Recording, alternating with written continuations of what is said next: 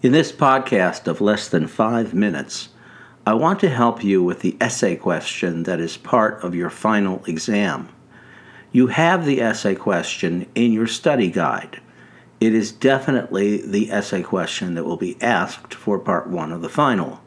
The question is discuss two major ideas, developments, or events whose origins can be located in the 19th century that helped to cause the First World War and explain how they did so. Now, notice that you're only asked to discuss two things, and they have to be either ideas, developments, or events, but not all three.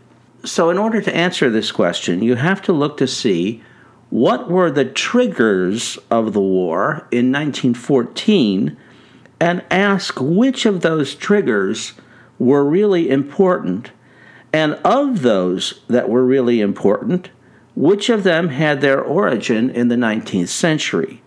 Those are the ones you want to write about, and you only want to write about two.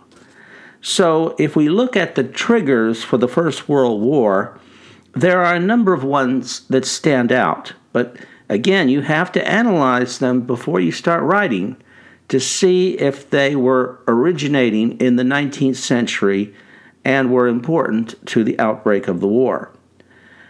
Nationalism is the obvious example.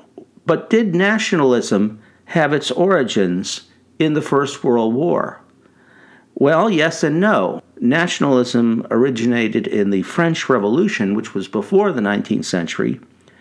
But what we call chauvinistic nationalism, which is the idea that my nation must be the greatest nation in the world, and we may have to fight a war to make it happen, that really only uh, only begins in a, the 1850s or 1860s, after the revolutions of 1848.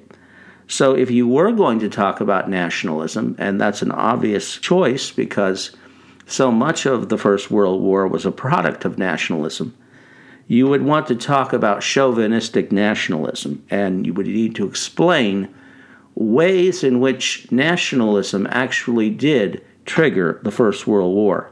Another example is the long period since the previous war. The previous war was the Franco Prussian War of 1870 71. Well, that war happened to be in the 19th century. And so you could argue that the long period since the previous war desensitized Europeans to the violence and costs of war and it made them more likely to fight a war in 1914. Of course, part of that long period was in the 20th century from 1900 to 1914, but a good part of it was in the 19th century. So that wouldn't be a, a bad choice to talk about. It was interesting how so many of the young men who marched off to war did so cheering.